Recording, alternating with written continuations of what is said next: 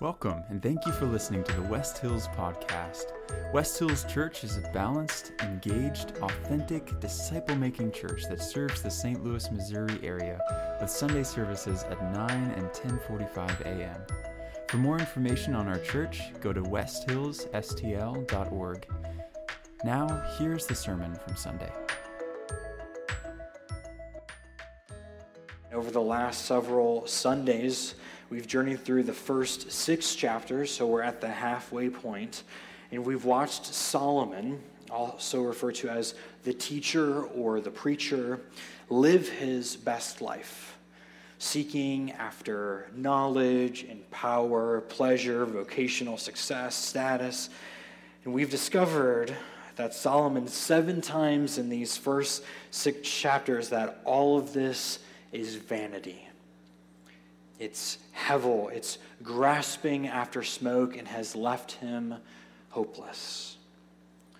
But this morning, as we turn to chapter 7, we find a much different Solomon, an older one, one who is looking back at his life and all of his attempts to find meaning and purpose and joy. And this Solomon, as we'll read, might seem a bit calloused, hard, grumpy, fatigued. As one pastor describes Solomon, here is a granddaddy who has done it all and lived a very long life. And in his final season, he invites you, his grandchild, to come sit with him in a dark room, sip on some black coffee, no cream, no sugar, and you better not ask for it.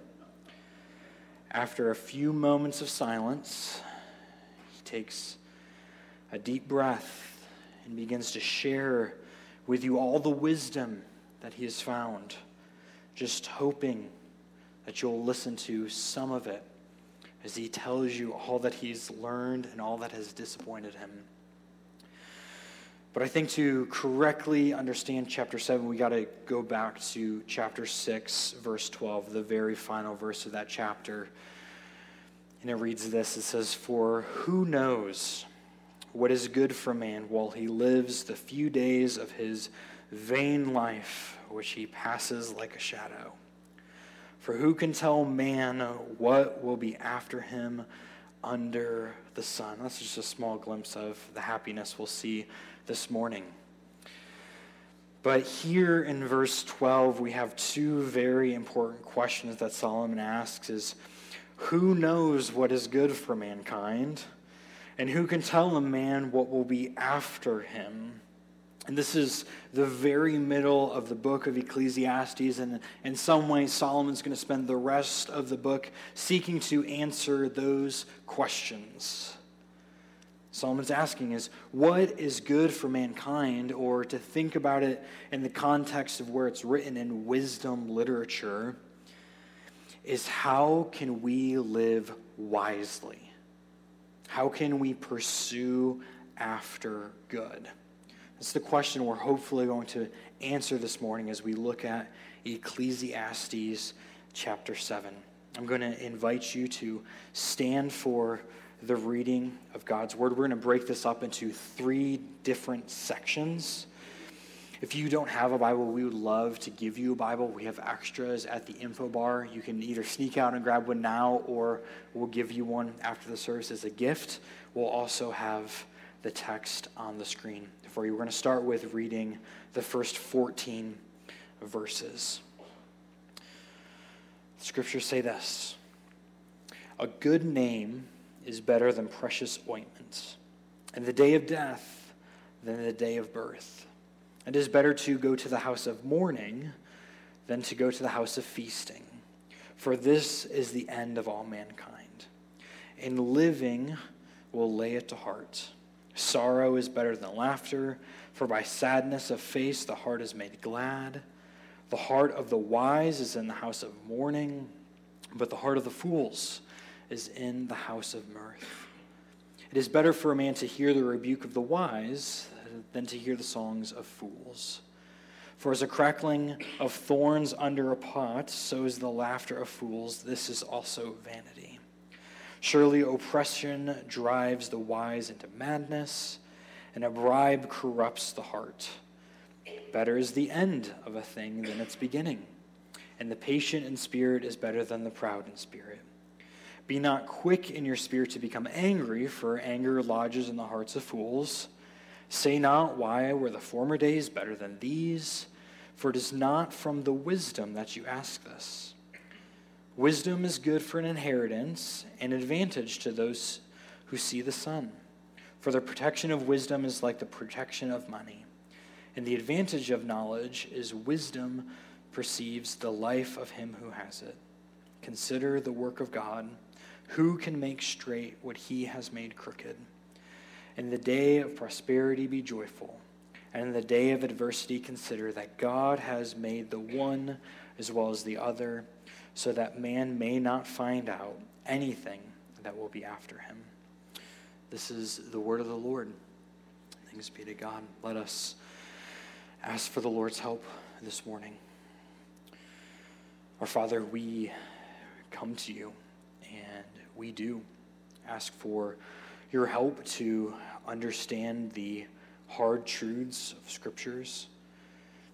As we look at what Solomon writes, may we be examining our hearts and asking where it is that we need to change to look more like Jesus ask where we have fallen short this week in obeying your word. We pray that you would help remove any distractions that might cause us to not pay attention to your word. Father, we pray that as a result of our time together that we would understand your word better, that we would look more like Jesus, and that these would be your words. And not mine. We pray this in your Son's name. Amen. You may be seated. We're going to see first, in, in looking at these first 14 verses, the mystery of living wisely, where Solomon, throughout this chapter, is going to have these contrasting ideas. He's going to paint a picture for us that humanity naturally longs for prosperity, but that true meaning is found in hardship and in pain. So Solomon starts off by pointing out that a good name is better than a precious ointment. And he's kind of writing this like another book of the Bible you might be familiar with, and that's the Proverbs, which are kind of these pithy statements on how to live wisely in the world that it seems to point out hey, to live wisely, do this, this, and God will bless. And Solomon here points out first that a good name is better than a precious ointment. And precious ointment is meant to symbolize here wealth or luxury. Now, what Solomon is not saying is that wealth and luxury are bad, but simply saying that a good name or a good reputation is better. Solomon says that we all naturally would desire wealth, but a good name, a good reputation might be harder to achieve, but it's actually better for you. It's like this idea that someone says, like, oh, I went and I did this on a vacation trip and someone goes, Well, you did that. Well, I went here and had this experience. We have this natural kind of competition with each other of, Hey, that was good, but this is better. Or there's this youth activity called Bigger and Better, where you start with something small and you kind of go door to door in neighborhoods and see if someone's going to give you something better. You start with a paper clip and you say, Hey, I've got this paper clip. Do you have something better for me? And eventually people can get things like bicycles or cars or whatever. If you do it long enough, people are willing to give you better things. And that's what Solomon is telling us as we look through this, because I'm sure as I read through and you were reading along, you're like, I'm not sure how some of these things are better. How is it better to go to a funeral versus a party? And Solomon's helping us think through life in this lens and he starts building his case after saying a better reputation is better than luxury or wealth. He says the day of death is better than the day of birth, which you might hear that, read that, and think, well, we just celebrated the birth of a new baby. How can a funeral be better than that? And Solomon, in these first four verses, is going to compare mourning, sorrow, sadness, and a funeral. He's going to say those are better than feasting, laughter, mirth, or jubilation or joy. Now we have to ask the question is Solomon saying he's wishing for death and grief and suffering? And like he's like, yeah, give me all the hard stuff that no one wants in their life. No. Is he saying that days of feasting and laughter and celebration are bad? No. But what Solomon is saying to us is that in order to live a wise life, we have to understand that painful experiences and painful seasons are actually better than prosperity and celebration. Because it's through pain and discomfort that can cause us to wrestle with the true meaning of life and existence. saying all those things are good. He's saying partying is great, celebrating is great, laughter is great. I mean, as we've read about Solomon, that guy knew how to party. But he's saying there's something better than that to teach you how to live wisely in moments of sorrow and grief and loss, we will naturally find ourselves asking deeper questions about humanity, about our purpose, about our own existence. We could find ourselves asking the question, why? How could something so tragic happen? Why would God allow me to experience this discomfort when I've asked Him many times to remove it? I think this becomes most evident to us in attending funerals, where we are forced to think about our own mortality, wrestling with the thoughts of how we interacted with individuals before they passed away, things we wish we had told them, things we wish we hadn't spoken to them. When is it that I will pass away? Psalmist points to is that pain, suffering, and sorrow are great teachers for us because it causes us to search for a deeper truth gives us answers that prosperity and celebration could never give us. I think back over my life, and for whatever reason, I've attended many funerals. The one that most clearly sticks out for me in my mind is when my friend who served as a youth pastor was coming back from youth camp and their bus crashed and he passed away, and his pregnant wife passed away, and many students were severely injured. That at his funeral I cried, I wept, I was angry at God, and I asked those questions why? Why would you allow something like this to happen? How can you be good? When my friend was serving you as a youth pastor, bringing kids back from church camp, and yet you saw fit to take him away.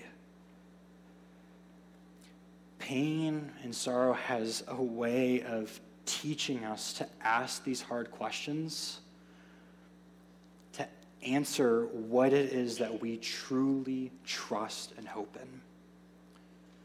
Because when we face hard situations, if we're trusting in something that isn't permanent, it's going to cause us to doubt, to fear, to grow weary, to grow sorrowful, to question everything about our lives. And Solomon jumps to verses 13 and 14. And then he gives us this thought. He says, Consider the work of God. Who can make straight what he has made crooked? In the day of prosperity, be joyful, and in the day of adversity, consider that God has made one as well as the other, so that man may not find out anything that will be after him. And here Solomon is pointing us to God, to his sovereign plan. And his plan, God's, includes days of prosperity and pain. That even in the joyful days and the happy days, God is in control. And in our worst days of suffering, sorrow, grief, pain, hardships, Solomon is reminding us that God is still in control. And that that can be our only comfort because he says, that man may not find out anything that is after him, meaning we don't know what it is that God is doing or working out. Solomon is pointing us to the fact that prosperity and celebration are good things. We should rejoice at celebrating different things, but living wisely sees pain as a better teacher that it can point us to how to live faithfully in a very frustrating world. Think of the book of Job, where Job is portrayed as a righteous man who loves God and yet undergoes immense suffering and pain and sorrow and grief, that his body has physical ailments that he cries out to God and he asks questions like, Why is this happening to me? Why has my family been taken from me? Why are my fields being destroyed? And God comes back to him and says, Where were you, Job, when I created the heavens and the earth? Where were you, Job, when I put the stars in the sky? Where were you, Job? when I formed you in your mother's womb. And throughout the rest of the book, to jump to the end, Job never really gets the answer to his question. Instead, he gets the answer that he needed that God is still in control over all things, even when everything seems out of control. So we focus really heavily on these first four verses to see that pain hard things are actually good for us, although we have a tendency to want to resist the painful, hard things and choose the really good things. We see in verse number five that it is better for a man to hear the rebuke of the wise than to hear the song of a fool. That it may be hard to hear truths that you're living unwisely that you're living in sin, but hearing that hard truth is actually better for you than listening to people that are going to encourage you to live your best life now instead of following after God. We have this tendency to want to escape really hard things to pursue after easy things. In the story of Abraham, Abraham and his nephew Lot, they come to a point where they're going to separate ways. They've realized that their herds are too big, that they've grown too large in their servants, and they come to this land and they look out, and Abraham says, Lot, you can have whichever lands you want. And over here you have this really beautiful, luscious grass and streams, and everything seems really great over here. But then on the other side, you have like desert and dirt and picture like thorns, not good grounds for planting things. And Abraham goes, Lot, you pick whatever you want. Lot goes, I'm going to go over here. I'm going to take the really easy route.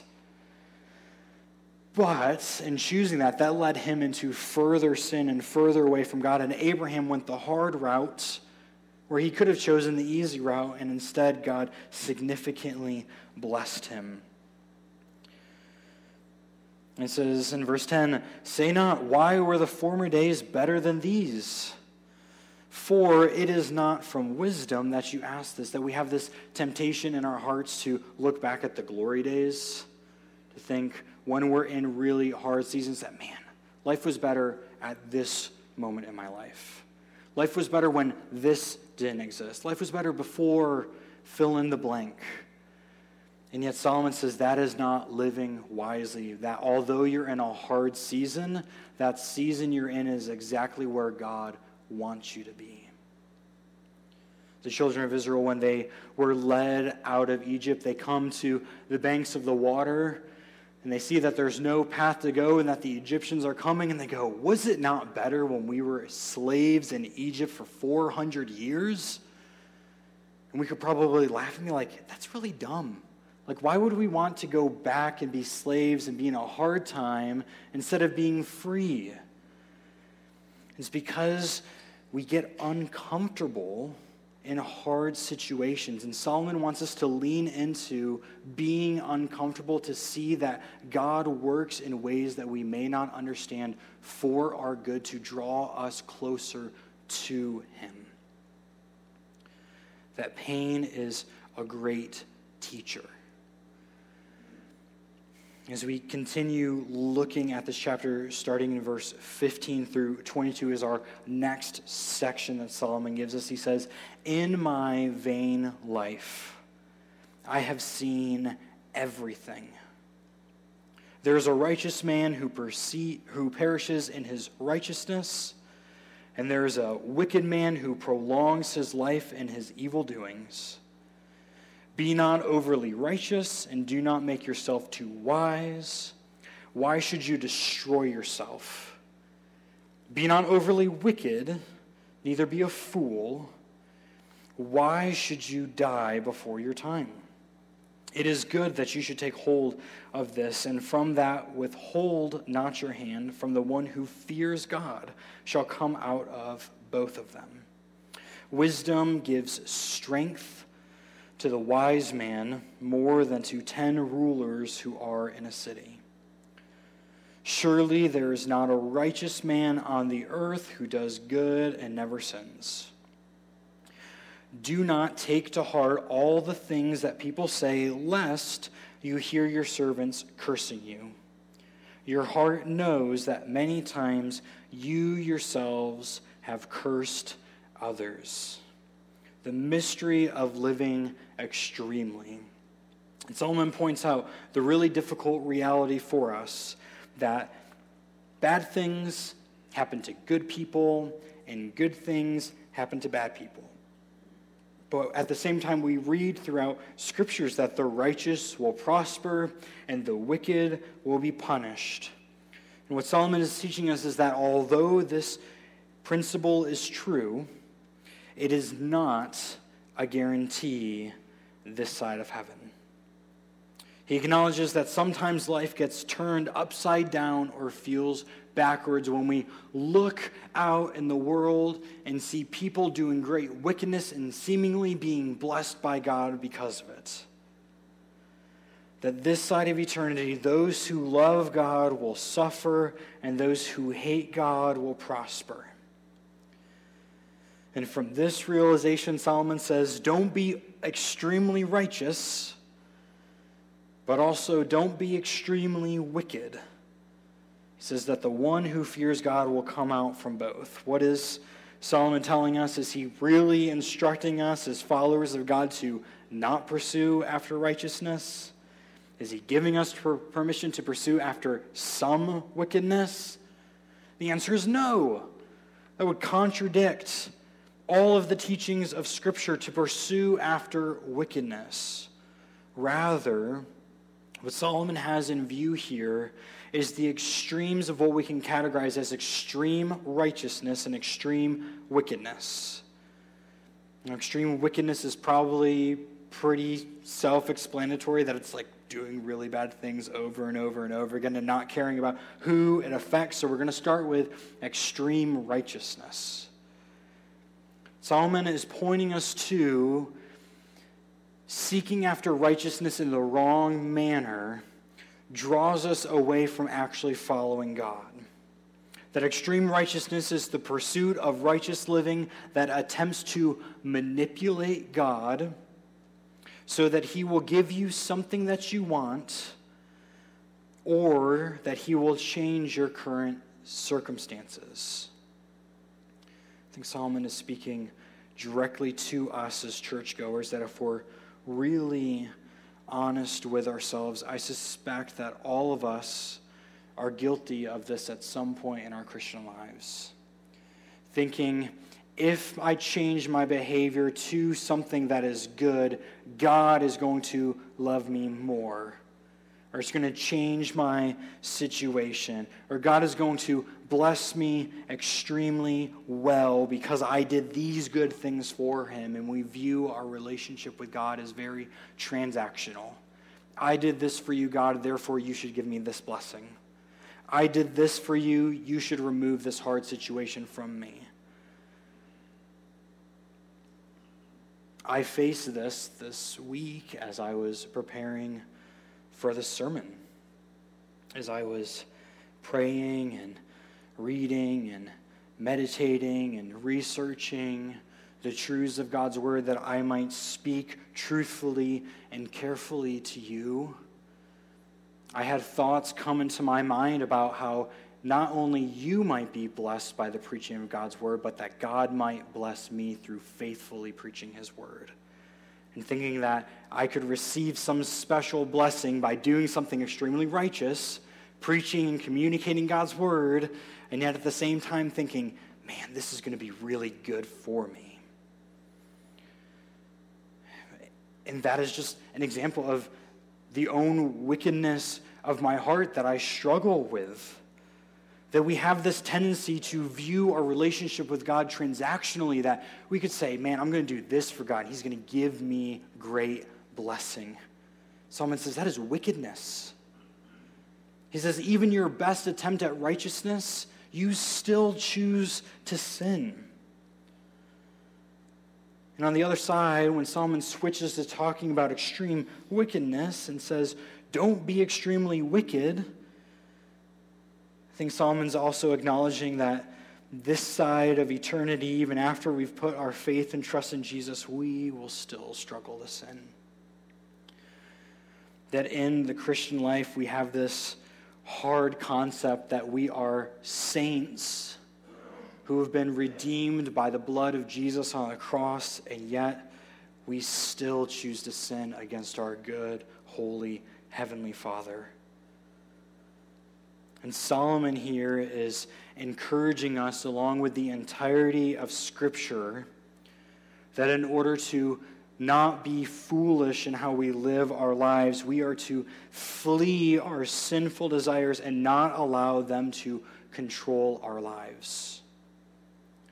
That when he contrasts extreme righteousness and extreme wickedness, he doesn't say one is better than the other. He says you need to reject both of them because they will lead you down a path far away from God.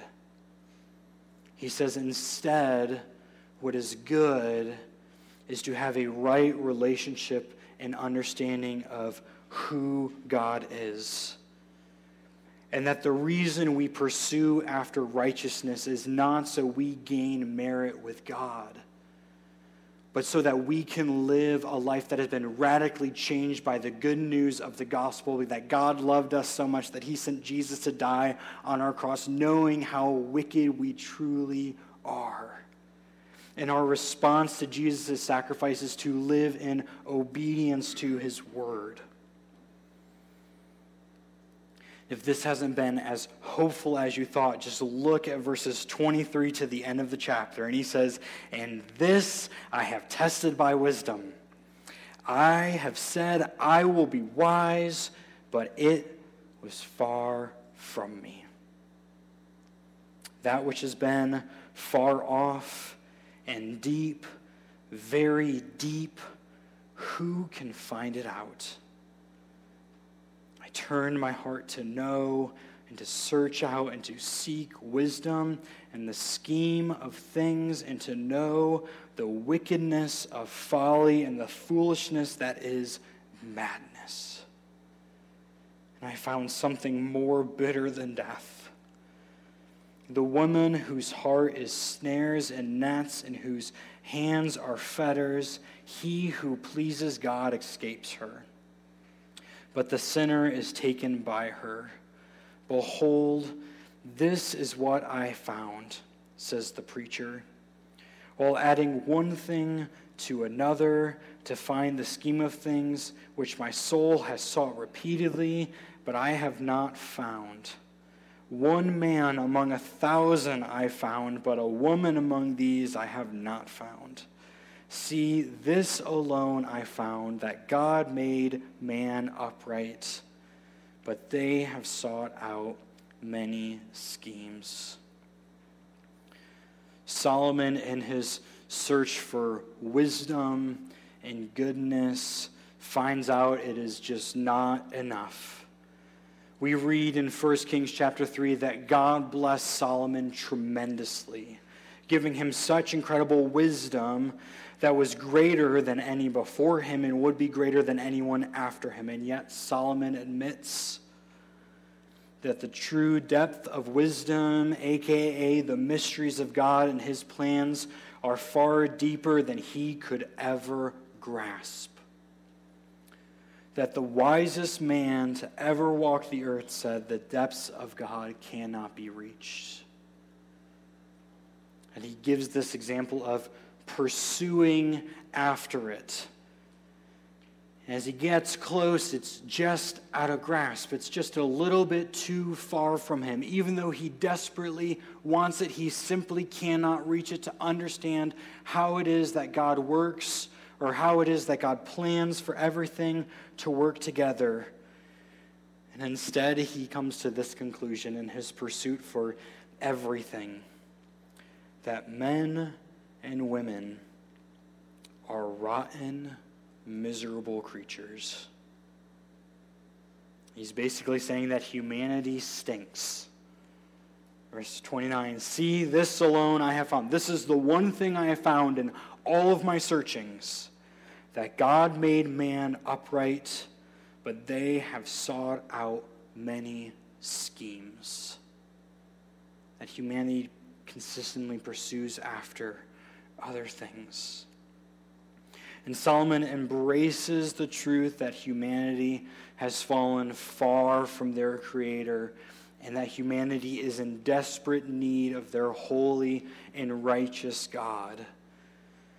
And Solomon, in his pursuit to find things that are good and find meaning in life, he has sought it in sex, power, women, authority, status, money, wisdom, humanity, success, and he finds it all missing what he's looking for. Solomon, after chasing all of these things, come to the conclusion that humanity is so broken and in desperate need of a holy God. Solomon looks and he realizes that truthfully, God is the only true good that we look at this and he says, I have looked among all the men. I've only found one good one. I've looked among all the women.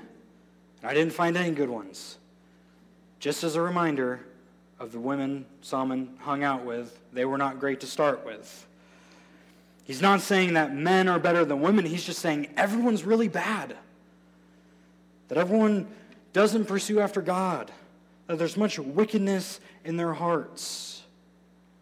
Pretty bleak message, huh? But Solomon is asking a simple question of how do we live wisely? How do we take all that he's written to us and think about it in how we live our daily lives? Solomon wants us to turn our thinking upside down and encourage us to actually live backwards. Started with pain is better than prosperity. And then he says, even our righteous attempts are stained by sin. He finishes with humanity just stinks. But remember where we started that in the sadness in the gloom and the hard truths, those are meant to teach us about God. Sorrow, pain, and hard truths are meant to be professors in this class we call life.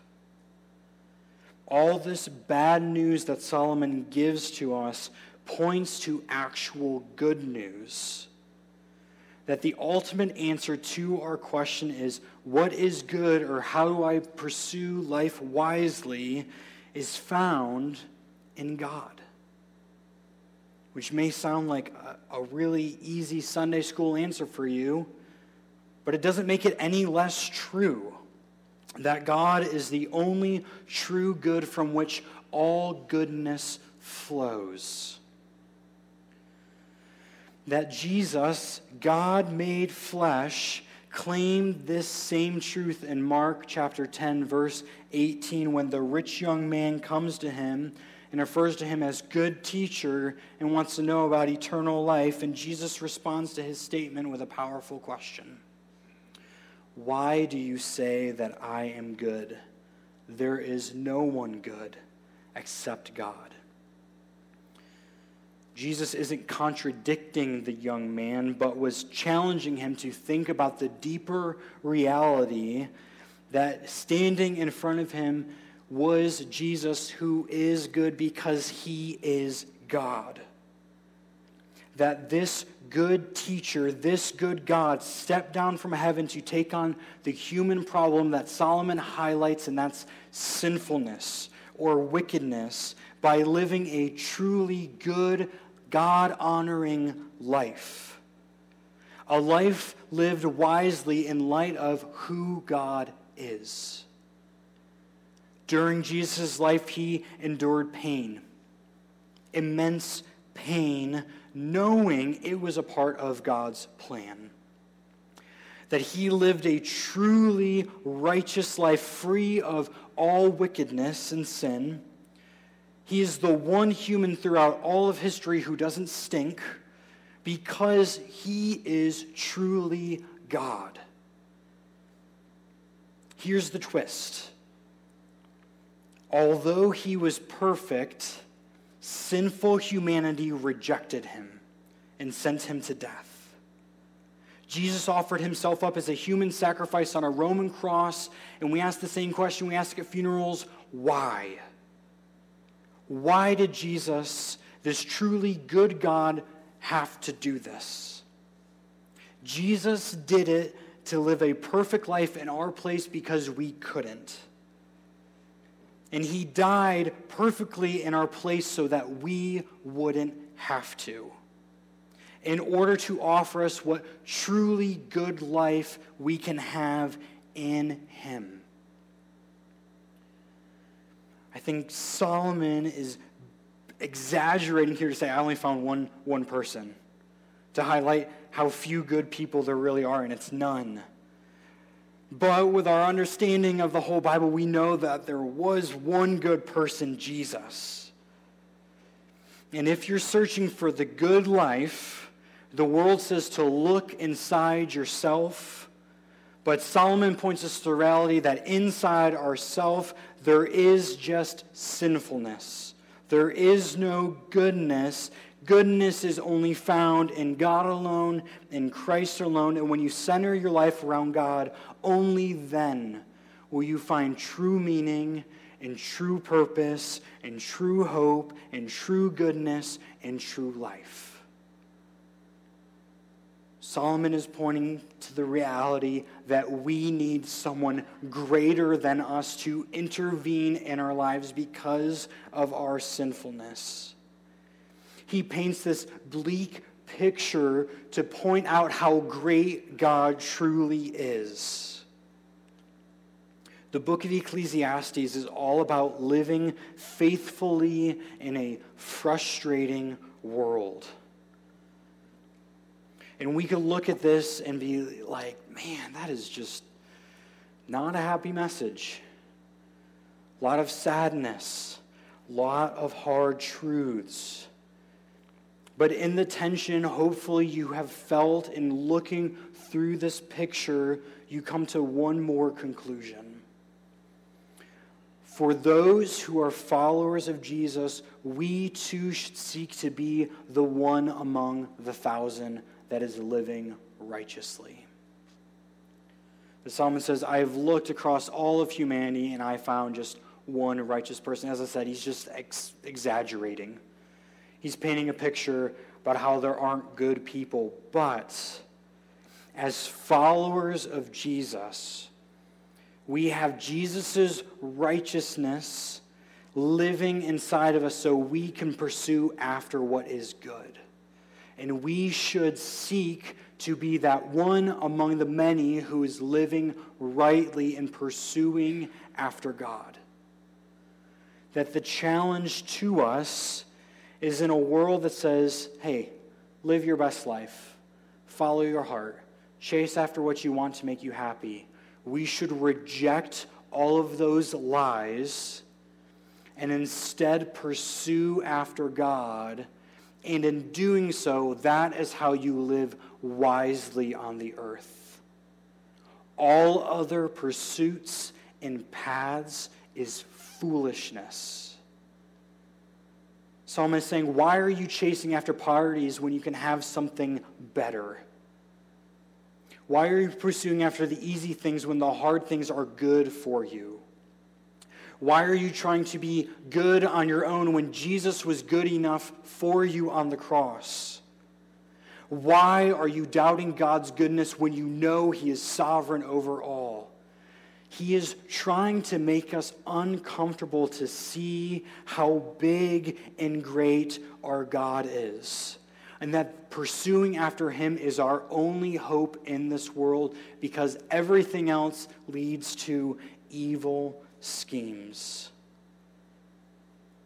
We rightfully understand our place before God, looking back at verse 13 that says, Who can make straight what God has made crooked?